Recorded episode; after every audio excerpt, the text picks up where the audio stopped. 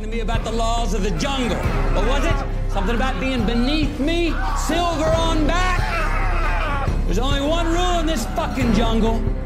When the lion's hungry, he eats. Forse cerchi un podcast che parli di cinema, scoiattoli, musica, cereali, scienza, serie tv. Tutto questo su Fritto Mistico con Seth Sandro. Ed eccoci qui, benvenuti a questo secondo episodio di Fritto Mistico. Io sono Seth Sandro e ringrazio come sempre il bravissimo James Aversano per la sigla. James ormai si sarà fatto la fortuna eh, i proventi della sigla, ci sta ascoltando dalle Figi in questo momento, molto probabilmente. Eh, pre-sigla offerto dal film The Gentleman. Come mai, il perché, tutte domande lecite, ci arriveremo. Eh, episodio di fine anno, volevo farlo, non volevo farlo a dire la verità, eh, appunto a, a, tema fine anno, quindi buoni propositi, le buone idee, ci lasciamo finalmente alle spalle questo benedetto 2020. Tutto molto vero, tutto molto corretto, però in realtà sarà un tema di fine anno, eh, sarà un episodio di fine anno a tema cinematografico, possiamo dire, carattere cinematografico. Un breve excursus su alcuni contenuti, prodotti audiovisivi che hanno caratterizzato il mio 2020 e che consiglio, quindi potrebbe anche essere una rubrica, eh, il Seth Sandros Movie Club, possiamo chiamarlo, e um, ovviamente anche alcuni buoni, non propositi, ma alcuni prodotti audiovisivi, come sempre, da tenere d'occhio nel 2021, quindi per essere pronti a quello che verrà.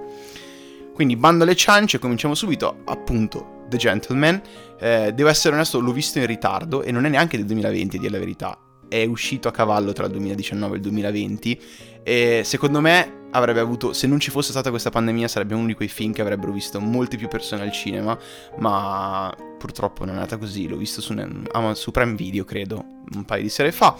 Mi ha stupito. Non vedevo un film d'azione sparatoria, proiettili e malavita britannica così intenso da sempre, credo. Cast ovviamente stellare, c'è il nostro amico, eh, il nostro amico eh, Matthew McConaughey, alright, alright, alright, eh, Hugh Grant, ehm, Colin Farrell also, parlo un po' mix eh, perché ovviamente se si parla di un film inglese mi viene spirito britannico incorporato. E ehm, davvero davvero un bel film eh, ho deciso di incorporare questa piccola parte del film all'interno della sigla all'inizio eh, perché la trovo, la, vorrei proporre come motto eh, per il 2021 per tutti. Eh, traduco per i non anglofoni, in poche parole Matthew McConaughey dice eh, l'unica legge, una roba del genere, dice la legge della savana è che quando il leone ha fame mangia, e la, la legge della giungla. E teniamocela a mente, se per questo 2021 abbiamo fame prendiamoci quello che vogliamo, ce lo siamo un po' meritato un po' un consiglio malavitoso anche, però diciamo che prendiamo il buono. Passiamo invece a un altro film, ovviamente diametralmente opposto, perché noi le cose coerenti non ci piacciono a fritto mistico, e vorrei parlare di Soul, eh, film Disney Pixar uscito a Natale, quindi pochi giorni fa. Direi che c'è tantissimo da dire in questo film, però le cose principali sono il concetto di flow, cioè lo stato ottimale eh, e profonde riflessioni esistenziali e spirituali, quindi quando qualcuno entra in questo stato di coscienza quasi separato da quello che sta facendo, in realtà è uno stato di concentrazione ancora più profondo. Eh, e soprattutto è molto significativo il fatto che eh, l'argomento di cui tratti sia che il talento non è il senso della vita e soprattutto l'ossessione di doverlo realizzare può portare a chiudersi e ad allentarsi dal, da questo senso di compimento. E in sintesi, quello in cui sei bravo non è per forza quello che ti fa felice. E c'è anche una citazione bellissima di David Foster Wallace, eh, presa da Questa è l'acqua.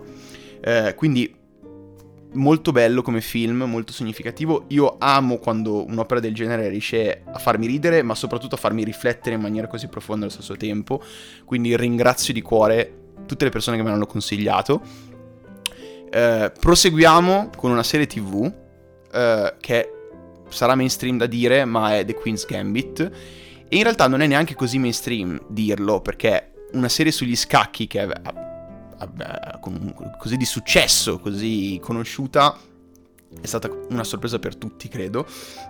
Anna Taylor-Joy in uno dei suoi ruoli, credo il suo ruolo più riuscito, finalmente si è ritagliata il ruolo da protagonista che si merita, ma una cosa molto interessante è vedere gli effetti che ha provocato The Queen's Gambit sulla società, da quando è uscito, quindi parliamo di, mm, mi sembra inizio settembre, fine agosto, eh, la parola chess, quindi scacchi in inglese, è, è stata ric- una delle top 5 più ricercate su Google, quando ti dice Google Trends, eh, e soprattutto ehm, eBay ha comunicato che da quando è uscito The Queen's Gambit c'è stato un incremento del 273% eh, nelle ricerche di eh, chess sets, quindi eh, tavole da scacchi, o non so come si dica, ma scacchiere, ecco, eh, nei 10 giorni successivi al rilascio dello show.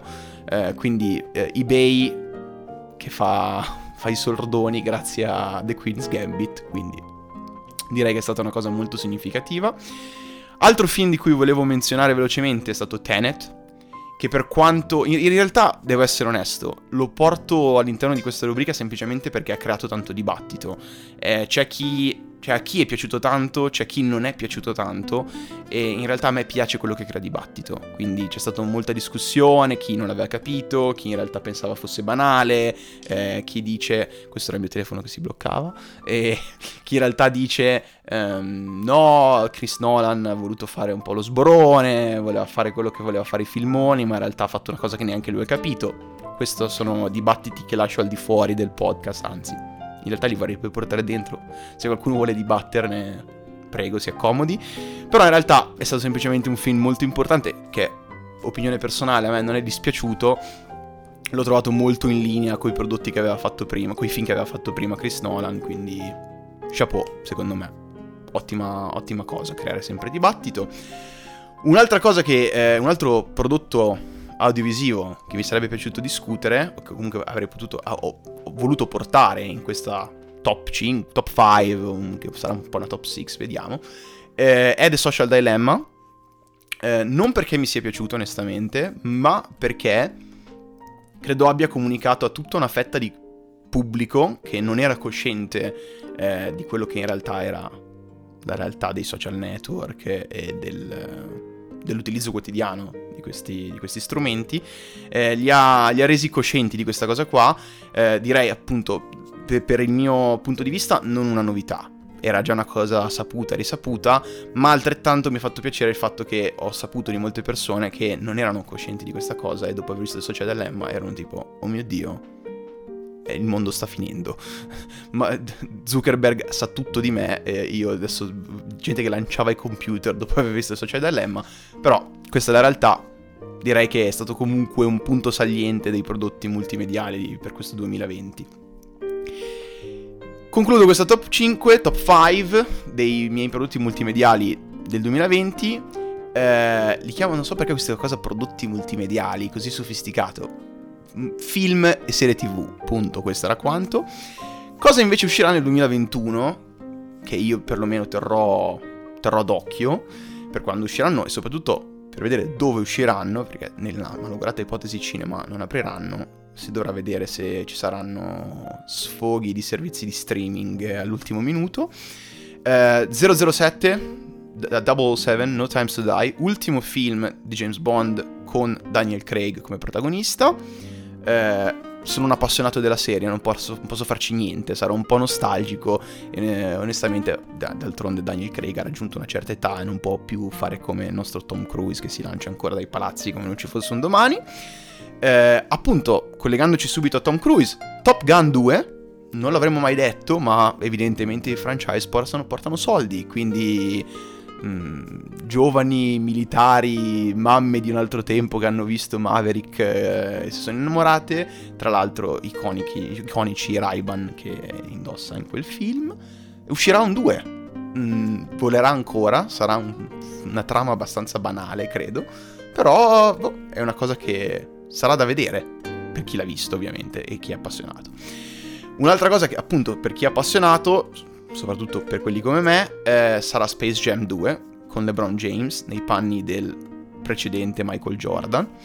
E non, non, non so cosa aspettarmi onestamente. Space Jam è un po' una piccola chicca è un po' tutta una cosa a sé stante. Secondo me fare un 2 è sempre il solito discorso franchising che portano soldi, quindi appunto anche questa cosa qua.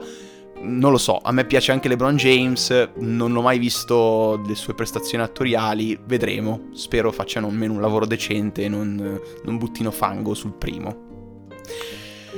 Arriviamo invece su un piccolo mondo, una piccola isola a sé stante, ci saranno una vagonata di film della Marvel, film, serie tv della Marvel, eh, partendo da, faccio una carrellata veloce, Black Widow, Venom, il secondo, ci sarà il terzo Spider-Man, eh, Morbius, non so se si pronunci giusto ma non sono sicuro, eh, Shang-Chi e la leggenda dei... non mi ricordo cosa dice il titolo perché non riesco a leggerlo da qua, una, una, vag- una vagonata. Per i film appassionati Marvel ne avrete uno al mese praticamente, quindi fatevi andare bene.